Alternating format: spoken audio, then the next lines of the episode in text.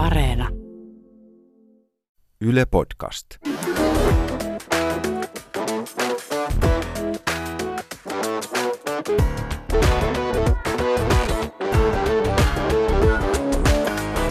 I think the people in this country have had enough of experts Kuuntelen huomattavasti mieluummin ulkoasiaministeriön diplomaattia kuin jotain päivystävää dosenttia. löytyy kaiken maailman dosenttia, jotka kertovat, että tätä ja tätä ei saa tehdä. Tämä on Päivystävät dosentit. Podcast, jossa vastaamme kysymyksiin elämän pienistä ja suurista asioista. Minä olen Antto Vihma, kansainvälisen politiikan tutkija. Ja minä olen historiatutkija Miika Tervonen. Te kysytte, me vastaamme.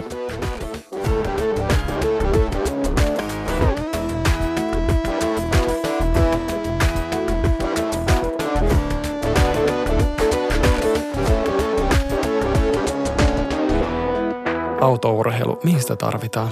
Antto, mikä sun suhde on formuloihin?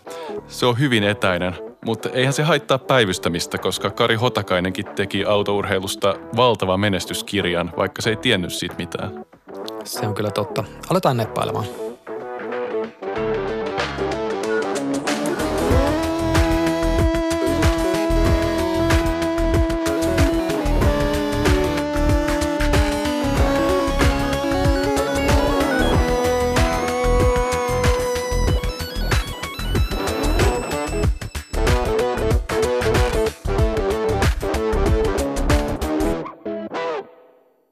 Miksi Kimi Räikkösen lakonisuus on niin iskevää, kysyy Tuukka P. Joo, se on ehdottoman iskevää. Siis sitä tällä hetkellä me ei voida mitenkään kiistää, koska tämän Kari Hotakaisen viimeisimmän kirjan, Kimi Räikkösen elämänkerran myyntiluvut on ihan hurjia. Siis se on käsittääkseni myynyt jo vähän aikaa sitten yli 120 000 kappaletta. Ja tämä on kai vaan Suomi ja Ruotsi vai onkohan siinä jo muut maailmankielet päässyt peliin. Et siis ihan hurja, hurja suosio. Ja tämä lakonisuus, tämä tietysti viittaa paitsi näihin usein klassikoiksi muodostuneisiin Kimi Räikkösen haastatteluihin, joissa on aika vähän dialogia, niin myös tähän Kimi Räikkös haikukirjaan varmaankin. Joo, ja siis onhan hänellä, hänellä alkaa olla jo pitkä historia lakonista ilmaisua. Ja lakoniahan tuo meidän mieleen Lakademonian, eli Kreikan eteläosan, eli Peloponnessoksen niemimaan eteläisen kärjen, eli Spartan. Spartalaiset oli lakonisia. Termihän on siis jälkikäteen kehitelty. Se on käytössä ollut 1500-luvut lähtien. Et meillä ei ole ihan varmaa tietoa, että puhuttiinko antiikin aikaan, että tota spartalaiset ne vasta lakonisia on. Mutta Sparta ja Atenan so- sotahan on niin aina mielessä. Mielestäni kiva, että me päästään siihen tässä. Että se on meillä ulkopolitiikassa, me aina puhutaan siitä vieläkin. Että sieltä tulee tämä niin sanottu ulkopoliittinen realismi ja on tämä Tukidideen kirja, jossa on niin klassisia kohtia, että mun esimieheni Mika Aaltola liikuttuu niitä lukiessaan. Mutta tota, mitä tämä kertoo meille? Siis ehkä sen ainakin, että spartalaiset oli pelättyjä sotureita siellä alueellaan ja itse asiassa vähän ympärillä välimerta. Ja hirveän niin kuin legendaarinen militarisoitu valtio. Ne teki paljon asioita. Niiden sotamenestys teki niistä niin kuin legendaarisia ja niin kuin mahdollisti tämän, että niitä ei tarvinnut pitää kauniita puheita, vaan niiden tätä lakonista, lyhyttä ilmaisua sitten ihailtiin. Onko tässä Eli niin lu- lueks mä sua oikein, että Kimi Räikkösen lakonisuus on niin iskevää, koska se on voittanut kaksi maailmanmestaruutta ja tienannut satoja miljoonia. Et jos se ei olisi voittanut yhtä ainoatakaan maailmanmestaruutta ja huoltaisi vaikka mikroautoja jossakin, niin silloin hänen lakonisuutensa olisi vain Se, joissa siinä on, siitä puuttuisi tietty, tietty tenhovoima. Että mm. mulle tulee mieleen yksi Kimi Räikkösen sitaatti. Mä en ole ihan suuri formulamaailman tuntija, mutta tämä oli tämmöinen, yleensähän nämä tulee näistä haastatteluista, mitä siellä formulamaailmassa tietenkin tehdään ennen kilpailuja ja niiden jälkeen.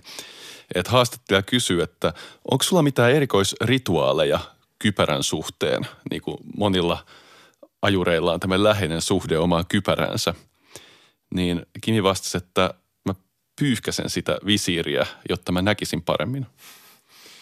Että jos hän tämmöistä niin, lakoniaa niin, niin, niin. harrastaisi tosiaan siellä mikroautovarikolla, niin mm.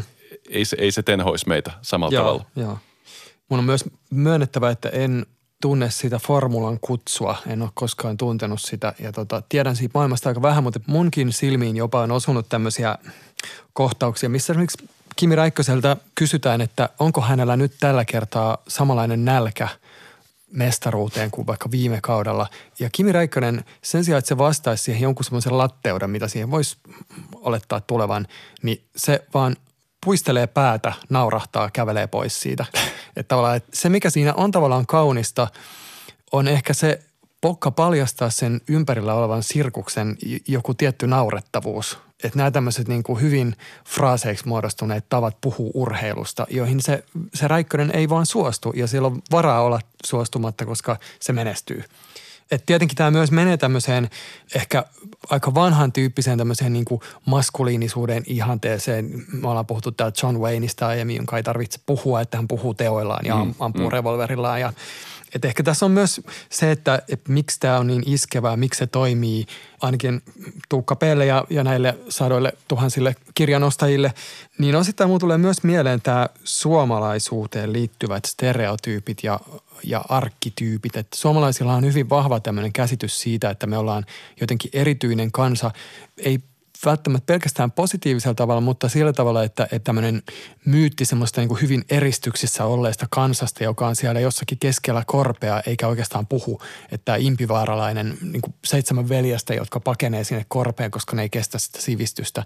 Että tässä on vähän tämmöistä niin kuin pikkasen tämmöistä suomalaisten rakkaimpia stereotypioita. Mun tulee myös mieleen Aki Kaurismäki, joka myös pelaa jatkuvasti näillä stereotypioilla nimenomaan, että sen hahmot ei puhu. Ja hän on itse haastattelussa myös tällainen, että hän niin kuin ei tavallaan suostu menemään sen sivistyneiden latteuksien ehdoilla.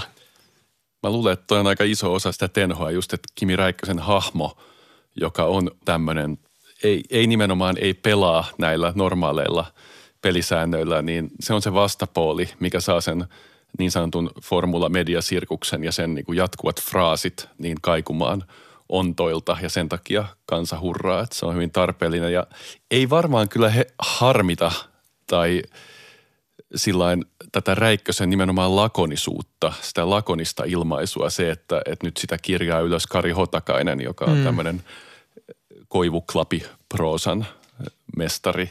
Ja voin kuvitella, että nythän puhutaan, että paljonko Kari Hotakainen tekee rahaa tällä kirjalla, varmaan oikein hyvin, mutta kyllähän Kari Hotakaisen edeltävästä tuotannosta ja hänen niin kuin kiinnostuksen kohteistaan on helppo päätellä, että myös Kimi Räikkösen hahmo häntä kiinnostaa. Mm. Sä, sä lainasit mulle tämän Buster Keaton kirjan, missä on aika, oikeastaan aika samantyyppinen hahmo, tämmöinen niin lapsena tämmöinen hahmo, joka ei juuri puhu – ja on vähän semmoinen mystinen, hyvin älykäs, tekee asioita, mutta ei niin kuin, ei verbaalisesti. Et mulla kanssa tuli semmoinen ahaa-elämys, että tietenkin Kari Hotakainen haluaa kirjoittaa Kimi Räikkösestä, joka on, jota ympäröi tämmöinen tietty niin kuin tämä jäämies, tämmöinen aura, niin kuin vähän salaperäisyyden aura – Mä tietysti katsoin myös mun tavallisesta tietolähteestäni eli vauva.fi keskusteluista. Ja siellä tämä niin Kimi Räikkös, siihen liittyy huomattavasti vähemmän tämmöistä auraa ja, ja hiljaisen maskuliinisuuden ihailua, että siellä puhutaan enemmän siitä, että mahdollisesti niin kuin näistä skandaaleista, mitä nyt sitten on esimerkiksi perhe-elämään liittynyt. Ja että on niin kuin toki monia katseita tähän Kimi Räikköseen. Ja tämä Kari Hotakaisen tyyppinen tämmöinen vähän niin kuin introvertin tämmöistä romantiikkaa mm. luova, että se on yksi vaan vaihtoehto. Joo, todellakin. Sä mainitsit tuon niin suomalaisuuden stereotypiat ja kyllähän niin sehän yhdistää niin Suomea ja Spartaa, tämä tietty stereotypia lakonisesta ilmaisusta. Ja Spartahan on semmoinen, mitä usein pidetään semmoisena historian ääriesimerkkinä, että se on täysin militarisoitunut valtio tai armeija, jolla on valtio, niin kuin joskus sanotaan, että spartalaiset alkoi treenaamaan näitä sotataitoja siis viimeistään seitsemän nykyisin tykkää tosi paljon Spartasta. Joo, ja sitä, mutta sitä on käytetty muutenkin Joo. siis. Että se on just, koska siis Sparta ja Atena on meillä ulkopolitiikassa aina puheena. Että Melian dialogi tai Perikleen hautajaispuhe aina mielessä.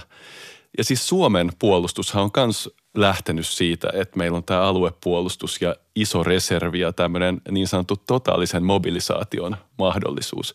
Että Suomihan on sillä tavalla kanssa tavallaan ajattelultaan spartalaisempi kuin monet Euroopan kansat. Et tästä on Nyt myös sanottu, vähän tämmöinen, sanottu mm. Suomen, Suomen maanpuolustus. En, en mä sano, onko tämä hyvä vai paha, mutta siis on sanottu, että tämä Suomen laaja reservi ja tämä mobilisaatiomahdollisuus on myös joskus hieman kieliposkessa sanottu Hisbollah plus äh, strategiaksi.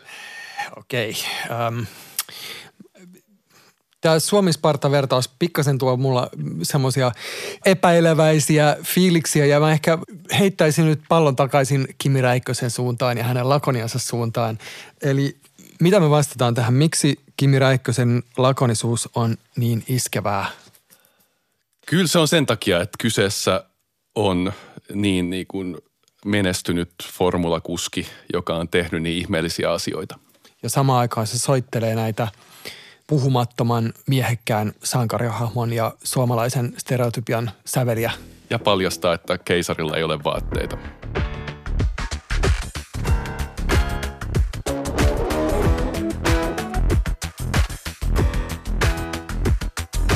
Kuuntelen huomattavasti mieluummin päivystävää dosenttia.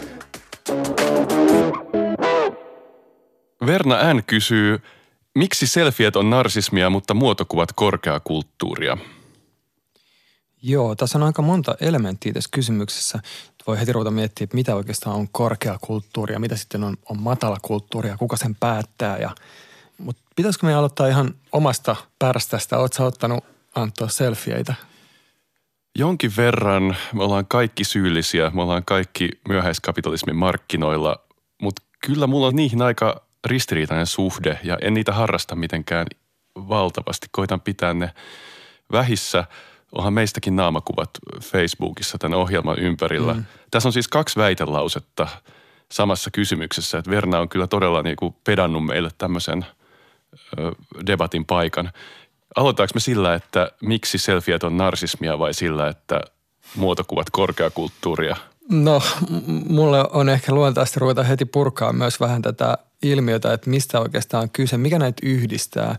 Mm. Että jos nämä on tämmöisiä itsen reflektointiin liittyviä tämmöisiä visuaalisia, äh, miksi niitä voisi sanoa, käytäntöjä. Vempeleitä. Joo, että sitten tota, että onhan näitä muitakin, jos ajattelee tätä itse reflektointia kuin selfiet ja muotokuvat, että voi ajatella vaikka jotakin oma elämän kertoja. Mä en tiedä esimerkiksi voiko Knausgårdin taisteluita pitää jonakin äärimmäisen hitaana kirjallisena selfienä.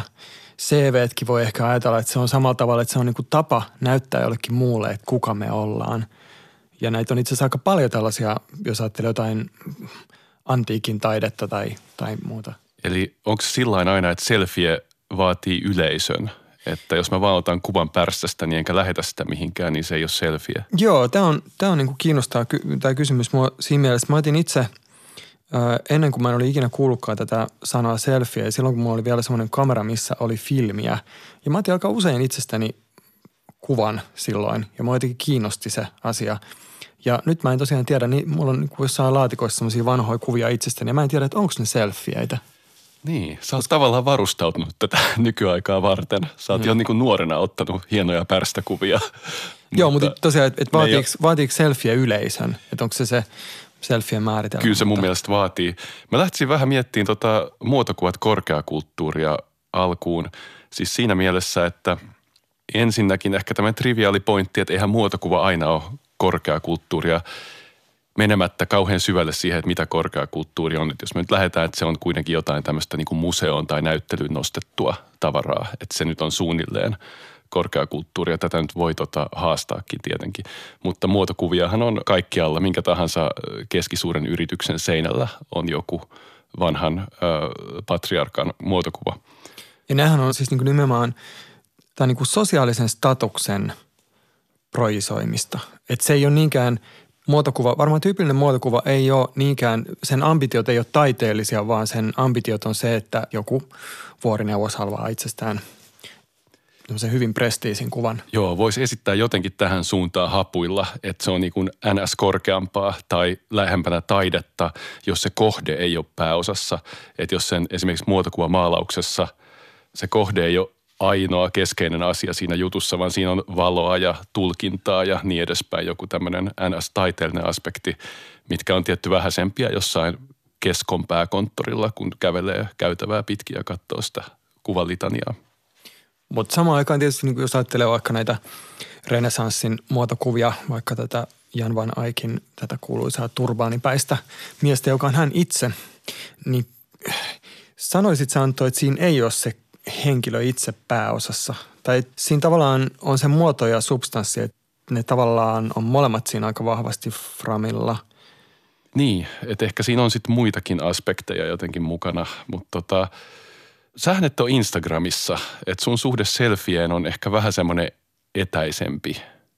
Sä et saa niitä päivittäin sun, sun kuvaviestimeistä niin kuin sillä joo. tavalla – Mulle tulee semmoinen ajatus tästä nyt vielä, kun puhutaan näistä näyttelyistä ja museokontekstista, joka, joka voidaan liittää korkeakulttuuriin, että nykytaiteessa jälleen ei ehkä museo- tai näyttelykonteksti ehkä takaa sitä, että joku ilmiö on korkeakulttuuri, mutta sinne päin – niin siellä on aika viime aikoina nähty monta semmoista näyttelyä, jotka kannustaa selfien ottoon. Mm. Että ne on selvästi tehty sitä silmällä pitäen.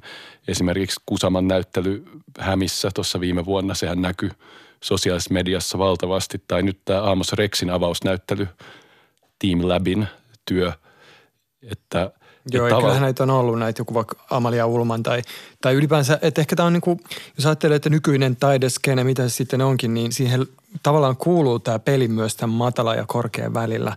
Että ei ole kiinnostavaa ehkä nykytaiteen kontekstissa yrittää ajatella, että selfie on jotakin, mitä kansa tekee ja taiteilijat tekee jotain paljon fansimpää. Just näin. Allekirjoitan ton, että tämmöinen kerroksien peli on nykyään tosi normaalia ja mutta sitten ehkä jos mennään tähän narsismipuoleen, niin se, että vaikka selfiellä voi olla taiteellisiakin käyttöjä ja ne voi olla mielenkiintoisia ja ne voi ehkä jossain vaiheessa syrjäyttää nämä yritysjohtajien kuvat keskon pääkonttorin seinällä, niin mä en ehkä silti olisi valmis sitä tiettyä niin kuin narsismipuolta siitä pois ottamaan, varsinkin jos me ajatellaan, että muotokuvissakin voi olla narsistinen Joo. ulottuvuus läsnä. Joo. Saanko mä Antto puhua vähän historiasta? Mua, Mieli hyvin. Mua pikkasen kutkuttaa tämä asia, koska voi ajatella niin, että niin pitkään kun on ollut, kun ihmiset on siirtynyt maanviljelykseen ja sitten on tullut paikalla asuvia yhteisöjä ja siellä, missä on paikalla asuvia yhteisöjä, maanviljely on myös eliittejä. Siellä, missä on eliittejä, on aika nopeasti ruvennut olla sitten myös niin kuin kahdenlaisia asioita. Toisaalta kaiken näköisiä somisteita, mihin on voitu laittaa aika paljonkin resursseja, kaiken näköisiä käytyjä ja, ja muita. Ja sitten peilejä, joita rupeaa tulee hyvin nopeasti, nopeasti niin kuin näissä varhaisissa sivilisaatioissa. Tästä tulee tämä niin kuin korkeakulttuuri, toinen tapa ymmärtää se sana. Eli kaikissa näissä klassisissa korkeakulttuureissa on ollut myös tätä peilejä ja sitten ruvennut kehittyä tämmöisiä niin kuin itsen tekniikoita, jotka on nimenomaan eliitin tekniikoita. Että tässä niin kuin, mä oon tulossa kyllä johonkin pointtiin, mä tuun kohta takaisin näihin selfieihin, kun ajattelee näitä renesanssin muotokuvia, joiden taustalla on se, että Venetsiassa on 1500-luvulla opettu tekemään uudenlaisia peilejä ja tota, semmoisia, missä yhdistetään tämä niin kuin metalli ja lasi joka itse asiassa on niin kuin ensimmäistä kertaa historiassa, se on, niin kuin semmoinen vääristämätön lasi. Opetetaan niin kuin näkemään uudella tavalla ihminen tai itse. Ja se lähtee eliitistä ylöspäin, mutta sitten aika nopeasti niin tämä Jan van Eyck, sehän on itse taiteilija. Että se ei ole mikään muotokuva jostain rikkaista, vaan siinä tulee just aidosti kääntyy se kamera itseen. Ja se on niin kuin, siinä mielessä mä ajattelisin, että se olisi ehkä ensimmäinen tämmöinen moderni muotokuva. Mutta sitten niin kuin, okei, okay, mä tuon kohta tähän selfien – että jos ajattelee nyt sitten tätä selfieä, että voiko tämä olla vähän vastaavanlainen niin kuin uusi minän tekniikka kuin peili oli aikoinaan? Niin, että tässä on taas tämmöinen jatkuvuus siinä mielessä, että teknologia muuttuu ja sitten meidän suhde omakuvaan muuttuu. Joo. Ja tämä on silleen musta kiinnostavaa, että jos mä luulen, että useimmat meistä ei, milloin sä oot viimeksi ollut niin, että sä et olisi pitkään aikaan nähnyt itseäsi, omaa kuvaasi. Mä luulen, että jokainen meistä katsoo aamulla ja illalla vähintäänkin peiliä. Sitten joskus, kun jossain mökillä, missä ei ole peiliä, niin se on aika jännittävä se tunne, kun on vaikka viikonkin ilman sitä. Niin, kyllä. Siis tästähän Seinfeld on joskus lohkassu, että se on hänelle semmoisen niin kuin miehisen tai inhimillisen typeryyden mittari tai semmoinen yksi ilmiö on se, että se ajaa autoa ja sitten se katsoo niin kuin kiiltävää lasiseinää niin kuin varmistaakseen, että hän on siellä autossa, mm. vaikka se ei kauheasti tuo ehkä lisää informaatiota. Joo, siis kyllähän selfiet on narsismia. Ne on niin kuin myös narsismia siinä niin kuin klassisessa mielessä. Narkissoshan oli Kreikan mytologiassa se tyyppi, joka hylkäsi kaikki hänen ihastuneet faunit ja rakastui omaan kuvaansa, joka oli lammen pinnassa. Joo. Sillä ei ollut peilejä vielä. Joo. Tai itse asiassa on ollut peilejä, mutta itse asiassa tämä on ollut tämä erilaisten vesipintojen käyttäminen on ollut tätä niin kuin siinä vaiheessa, kun vaihtoehdot on jotenkin rupi siellä kuparipintoja. Joo. No myyttien narkissus ei törmännyt peiliin, vaan Joo. lammen pintaan Joo. ja sieltä sitten löytyi nämä omat kauniit kasvot. Siis, ja nyt tämmöinen niin kuin vakava valitusosio tästä, vaikka olisi tosiaan ehkä kiva olla positiivinen ja, ja sillain ehkä edistyksellisempää olisi korostaa, että ei ole mitään hätää, että nuoret ne vasta osaavat ja maailma muuttuu, että selfieitä tulee ja niitä tulee enemmän, niin, niin tässä on ehkä semmoinen ongelma, että tämmöisessä yksilökeskeisessä kulttuurissa, joka tekee tämmöisen itse projektion niin kuin kuvien ja, ja sosiaalisen median kautta, niin siinä on tietty semmoinen tuhovoimainen puolensa myös, että esitetään täydellistä ja tehdään itsestä sen tyyppinen projekti, niin se johtaa helposti semmoiseen pettymykseen ja kovaan riittämättömään tunteeseen ja mm. jopa itse tuhoon. Tämä on, tää on ehkä se pimeä puoli, mikä halusin tässä niinku negatiivisena mm. Tota, joo. nukkavieruna nostaa. Tota, ähm, joo, mutta sitten samaan aikaan niin mä, mä ajattelin myös näin, että varmaan niin useimmat, että selfieet, niihin liittyy jotakin vähän epäilyttävää. Mutta et samaan aikaan tietysti voi ajatella just sitä, että kun tämä niin kuin itsen tekniikat on liittynyt tämmöiseen tiettyyn eliittiin, muotokuvat, peilit, jotka on ollut tämmöisiä luksustavaroita, että niin kuin selfie on tavallaan tämmöistä vähän niin kuin do it yourself-kulttuuri, missä voidaan ohittaa kaikki tämmöiset portinvartijat ja ottaa tämmöisiä niin kuin julkisten elämän styliä. Että tota, et siinä on joku tämmöinen, ehkä voi ajatella, että jotenkin niin kuin vapauttavakin puoli, mutta et, joo, kyllä mä, mulla on myös semmoinen tietty niin kuin happamuus, millä mä en vaan niin kuin kerta kaikkiaan voi mitään tässä. Siis on tämmöisiä, mä luin New York Timesista tämmöisen tutkimuksen. Tämä nyt on hapanta nukkavieruun valittamista, mutta mä en tavallaan halua väistää sitä kokonaan, että sosiaalipsykologit on tosi paljon debatoineet ja tutkineet sitä, että miten tämmöiset kasvaneet itsemurhatilastot Yhdysvalloissa 15-24-vuotiaiden joukossa ja sitten tämmöiset itse tuhotilastot, että miten paljon sairaalaan joutuu itseään vahingoittaneita nuoria, niin, tota, niin siinä on aika vahva tämä ajatus, että tämmöinen kuratoitu, täydellisyyttä tavoitteleva itseprojektio tuottaa semmoista pettymystä. Ja kun on tehty erilaisia kyselytutkimuksia tähän liittyen, niin se, että täytyy esittää täydellisyyttä varmistaakseen hyväksynnän, on todella paljon yleistynyt ajatus.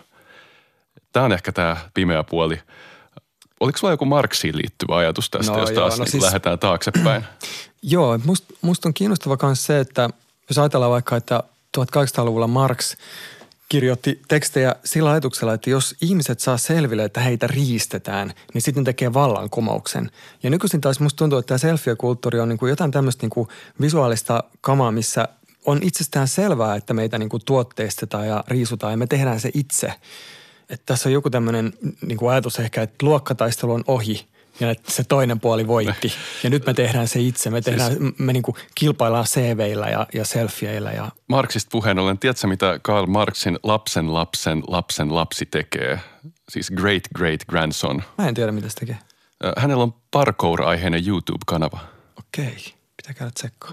Josef Marx Parkour, jos käyt tsekkaamassa. Hän on hyvä tekemään voltteja. Päivystävät dosentit, päivystävät dosentit, Vihma ja Tervonen. Jani K. on lähestynyt meitä kysymyksellä, kuinka pitkä on lainausmerkeissä kansakunnan muisti. Ja meillähän on historioitsija Miika Tervonen, joka voi varmaan vähän kertoa asiasta. Katsotaan.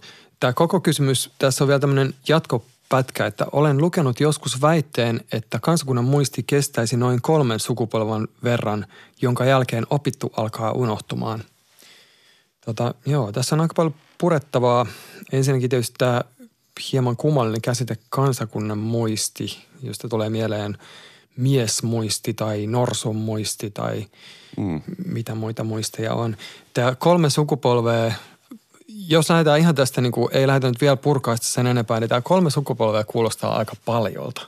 Minun korvaan. Niin, niin kuulostaa ehdottomasti, joo. Mä jotenkin voisin kuvitella, että sulla olisi jotain vähän kriittistä sanottavaa siitä, että miten kansakunnat muistavat asioita tai eivät muista asioita. Mutta nyt voin olla aivan väärässä, en halua laittaa sanoja suuhusi. Niin tietysti ensin pitäisi kysyä, että mikä on tämä kansakunta. Ai ai ai, ai ai ai. Eli me ollaan pulassa joka tapauksessa. Me ollaan pulassa. Mutta, mutta siis niin kuin, joo, kuinka pitkä tämä muisti on, niin riippuu tietysti mistä puhutaan. Eli jotkut tämmöiset kunniakkaat urheilu- ja sotasaavutukset voi varmaan säilyä aika hyvin sillä tavalla, että niistä puhutaan jatkuvasti. Vaikkakin, mä tuun kohta tähän, nekin muuttuu kaiken aikaa. Mun tausta on, mä oon muuttoliiketutkija, vähemmistötutkija, mä oon nationalismitutkija. Mä oon tutkinut näiden muuttoliikkeiden vähemmistön näkökulmasta tätä, niin kuin, jos voi ajatella, että kansakunnan muisti. No tämmöiset niin kansalliset tarinat.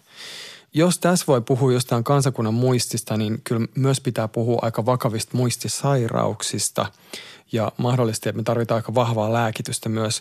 Mm. Et, et oikeastaan niin kuin, tuntuu, että tämmöinen niin kuin suomalainen kansallinen kertomus – oikeastaan kaikkien muidenkin kansallisten kertomusten tavoin, niin ei pelkästään, että siinä on tämmöisiä muistikatkoksia ja sokeita pisteitä, vaan itse asiassa että se rakentuu juuri näiden varaan. Että ei pystytä kertoa semmoista tarinaa niin kuin yhdestä kansakunnasta ilman, että ohitetaan tosi paljon ryhmiä tai että ohitetaan paljon asioita ja poikkeuksellistetaan vaikka muuttoliikkeet, jotka joka vuosi tuntuu tulevan niin kuin uutena asiana – eroksi tämä sitten toisaalta niin paljon yksilötason muistista? Että kyllähän me toisaalta myös joudutaan erilaisia sokeita pisteitä ja unohtamista käyttämään, kun me kerrotaan itsestämme tai elämästämme jotain koherenttia tarinaa. Että ehkä muistaminen on aina myös unohtamista.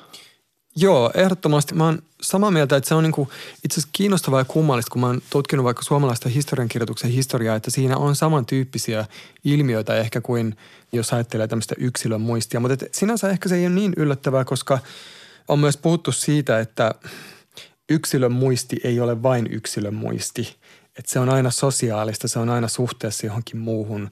Ja se on samalla tavalla kuin tämä kansakunnan muisti, niin sekään ei ole mikään staattinen faktojen läjä. Tai että se ei ole semmoinen niin holvi, mihin laitetaan kamaa ja sitten se on siellä. Vaan että muisti on jotakin, mikä tuotetaan jatkuvasti uudelleen. Ja se tuotetaan uudelleen sillä tavalla, että siinä nostetaan jotkut asiat, mitkä sopii sun tarinaan itsestäsi ja jätetään huomiota muut. Ja tässä just nyt kun puhuin tästä, että esimerkiksi muuttoliikkeet on silleen, että 2015 vaikka puhuttiin tästä niin sanotusta pakolaiskriisistä ja käytiin tämmöisiä sanoja niin kuin vaikka tulva, mutta aika harva varmaan muistaa vaikka 2009 vuoden romanialaisten pakolaisten tulvaa. Tai aika harva muistaa vuoden 1922 pakolaisia, joita oli suurin piirtein saman verran kuin näitä 2015. Niitä molempia oli reilu 30 000. Niin 22, tota, joo. Mikä 29 määrä suunnilleen oli? Anteeksi, 2009. 2009. Joo. Joo, no silloin puhuttiin niin kuin aika paljon erilaista, että se oli niin kuin noin 600 henkeä, mitä niin, silloin okay. tuli. Ja, ja silloin Määrä oli, että et tavallaan se moraalinen panikki oli ihan samantyyppinen. Ja sitten just se, että niin kuin näistä ei jää mitään muistijälkeä. Että heti kun se seuraava kriisi tulee, niin kaikki tämä aiempi on pyyhkitynyt pois. Mutta sitten myös on tämmöisiä niin kuin paremmin muistettuja asioita, niin kuin vaikka sisällissota. Mutta tämänkin kohdalla niin se muisti ei ole tämmöinen yksi staattinen asia – että se on niin kuin hyvin poliittinen, sosiaalinen, jatkuvasti uudelleen rakentuva. Että se meidän sisällissota nyt ei ole sama kuin sisällissota vuosi sitten. Et nämä nimityksetkin, jos ajattelee, niin kuin, että on ollut vapaussota, kansalaissota, veljessota, luokkasota, punakapina, niin kuin riippuen siitä, että keneltä kysytään. Et se nykyinen niin kuin NS-neutraali nimitys on sisällissota, mutta et se on myös silleen kiinnostava nimitys, että eihän mitkään sisällissodat ole pelkästään sisäisiä, vaan että tässäkin oli suurvallat mukana. Ja... Jos palataan tuohon kysymykseen vähän, sen nyt pääsin sanomaan sulle tämän Joo. lempi, Joo. lempifraasisi, no niin. että tässä ei puhuta niin kuin staattisuudesta hirveästi, vaan tuossa puhutaan sitä pituutta ja ehdotetaan tämä kolmeen sukupolveen, niin muistatko jostain kurssilta 100x tai tai mistä, mistä ikinä teillä historioitsijoilla onkaan, etruskien tällaista sekulum-käsitettä. Nyt äänä latinaa aika kehnosti luultavasti. Joo, kerro vaan. Joo, että heillä oli tämmöinen historiallinen ajanjakso, joka ulottuu taaksepäin siihen pisteeseen, josta on vielä ensikäden muistoja. Että se olisi semmoinen niin kuin tärkeä historiaa jaksottava mm. käsite, tämä ensikäden kokemus. Ehkä siihen aikaan aika ymmärrettävää, kun tosiaan niitä – ei ollut niin paljon sitä kirjoitettua historiaa jonkin verran toki ja sitten ei ollut museolaitosta tai ei ollut semmoista muistamisen politiikkaa ehkä samalla tavalla. että tota, saatettiin sanoa, että jokin asia on niin kolmen sekulumin päässä jostain, tai että valtakunnalla on niin, niin ja niin monta sekulumia käytettävissään. Ja sitten roomalaiset joskus myöhemmin päättivät, että sekulum olisi 110 vuotta, hmm. aika pitkä. Ja tästähän sitten levisi loppujen lopuksi latinalaisiin kieliin tämä vuosisata, century, siècle tulee tästä sekulumista. Aha. Sekulumista tulee mieleen tietysti tämä Suomen satavuotisjuhla viime vuonna, josta oli ihan riittävästi kyllä täytyy sanoa puhetta. Ehkä silti ei kuitenkaan purettu kunnolla auki, että, että mikä tämä on tämä Suomen satavuotis juttu. Ja se satavuotisuus, että siinä kuitenkin se, mikä niinku siinä päällimmäiseksi ehkä jäi siinä juhlinnassa, on kuitenkin tämmöinen niinku sankaritarina – ja tarina myös niin kuin tämmöistä suomalaista luonnosta ja suomalainen ihminen suomalaisessa luonnossa. Hyvin tämmöistä klassista nationalistista retoriikkaa, missä sit se sloganhan oli yhdessä, mutta et samaan aikaan, että siinä niin kuin, tuntuu, että se niin kuin toistaa näitä suomalaisuuden kliseitä vähän niin kuin sille ehkä aiempaa tyylikkäämmässä paketissa. Mä, mä olin jossain kuplassa, mun mielestä näin aika paljon tämmöistä kriittistä keskustelua aiheesta ja just tätä purkutyössä siihen ilmoittautuivat mm. aika monet mun tuntemat ihmiset – mutta jos sä Jotenkin... ajattelet vaikka niitä sitä meidän maamme, sitä videosarjaa, että se on niin kuin mulle nationalismin tutkijana tosi kiinnostava, että on niin kuin tämmöistä drone-kuvaa, tavallaan ihan älyttömän tylsiä semmoisia videoita. Niitä oli joku 40 kappaletta, mistä joku drone kuvaa jotain suomalaista taajamaa ja sitten siihen laitetaan viuluja taustalle. Ja, ja se onkin niin kuin yhtäkkiä, että siinä niin kuin vaan rajaamalla joku tietty kappale todellisuutta ja se on niin kuin yhtäkkiä, että se on sitä kansakuntaa ja laittamalla sinne se musiikki taustalle. Tämä oli ehkä vuosi, jolloin julkinen sektori innostui drone-kuvaamisesta myös. Jotenkin mä jäin miettimään vielä tota sekulumia ja tätä niin kuin mm. ajatusta historiasta ajanjaksosta, joka ulottuu ensikäden muistoihin. Keskustelin tästä ystäväni Tuomaksen kanssa jossain vaiheessa ja mietittiin sitten siinä sitä, että voisiko olla – semmoinen käännetty tulevaisuus sekulum, joka ulottuisi kaukaisimpaan pisteeseen, joka nyt voitaisiin jotenkin kuvitella, kun me katsotaan eteenpäin meidän yhteiskuntaa. Hmm.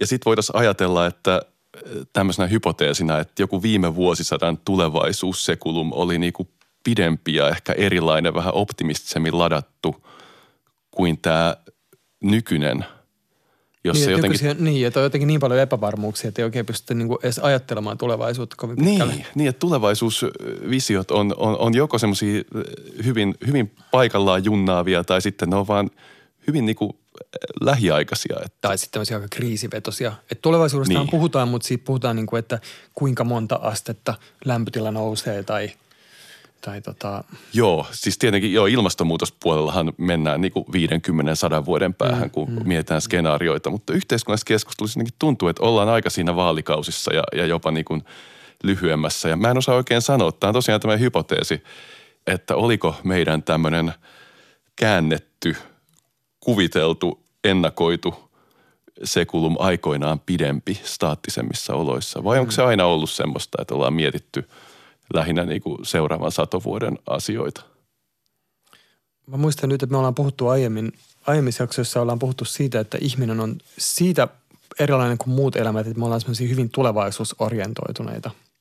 Mutta nyt jos mä palaan tähän kansakunnan muistiin, niin tota, mä en oikein tiedä, mitä me vastataan Janille. Pystytäänkö me sanoa mitään selkeät lukua tähän? Jos mä saan sanoa tästä kansakunnan muisti käsitteestä vielä pari ajatusta. Joo. Että tavallaan mulle ehkä historian tutkijana, tavallaan samaan aikaan tämä on asia, joka on feikki. Tämä ei ole todellinen, ei ole olemassa mitään kansakunnan muistia. Ja samaan aikaan se on jotakin, mitä me voidaan ihan hyvin puhua, että ikään kuin se olisi olemassa – että feikki se on siinä mielessä, että no niin kuin me tiedetään, kansakunta on sosiaalinen konstruktio. Suomalaiset ei ole mikään sosiologinen ryhmä, vaan se on niin kuin tämmöinen kuviteltu yhteisö. Ja ylipäänsä, että se muisti on jotakin, mikä jatkuvasti rakentuu erilaisissa poliittisissa kamppailuissa.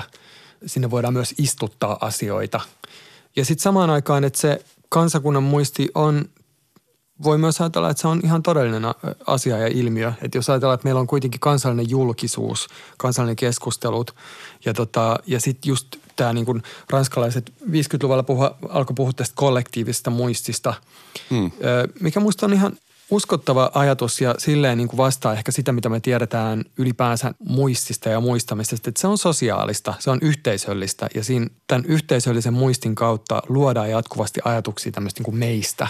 Ja ehkä tämä ei ole sitten loppujen lopuksi, niin kuin tuossa jossain vaiheessa puhuttiin, niin kauhean erilaista tuo yksilön muistin kanssa. Mm. Että, että siinä on, muistamisessa on aina tämä prosessi ja työ ja uudelleen rakennus ja – Jani Koolakin tämä on käsittääkseni lainausmerkeissä, että ollaan, ollaan osattu sulkeistaa tämä käsite. Et mun, mun mielestä voidaan sulkeistaa myös miesmuisti ja norsun muisti samalla tavalla. Mm. Ja jos nyt mun oma muistini on mikään niin kuin, mistä voidaan päätellä mitään, niin jos se on samantyyppinen kuin kansakunnan muisti, niin siihen ei kannata luottaa liikaa. Sanotaan näin.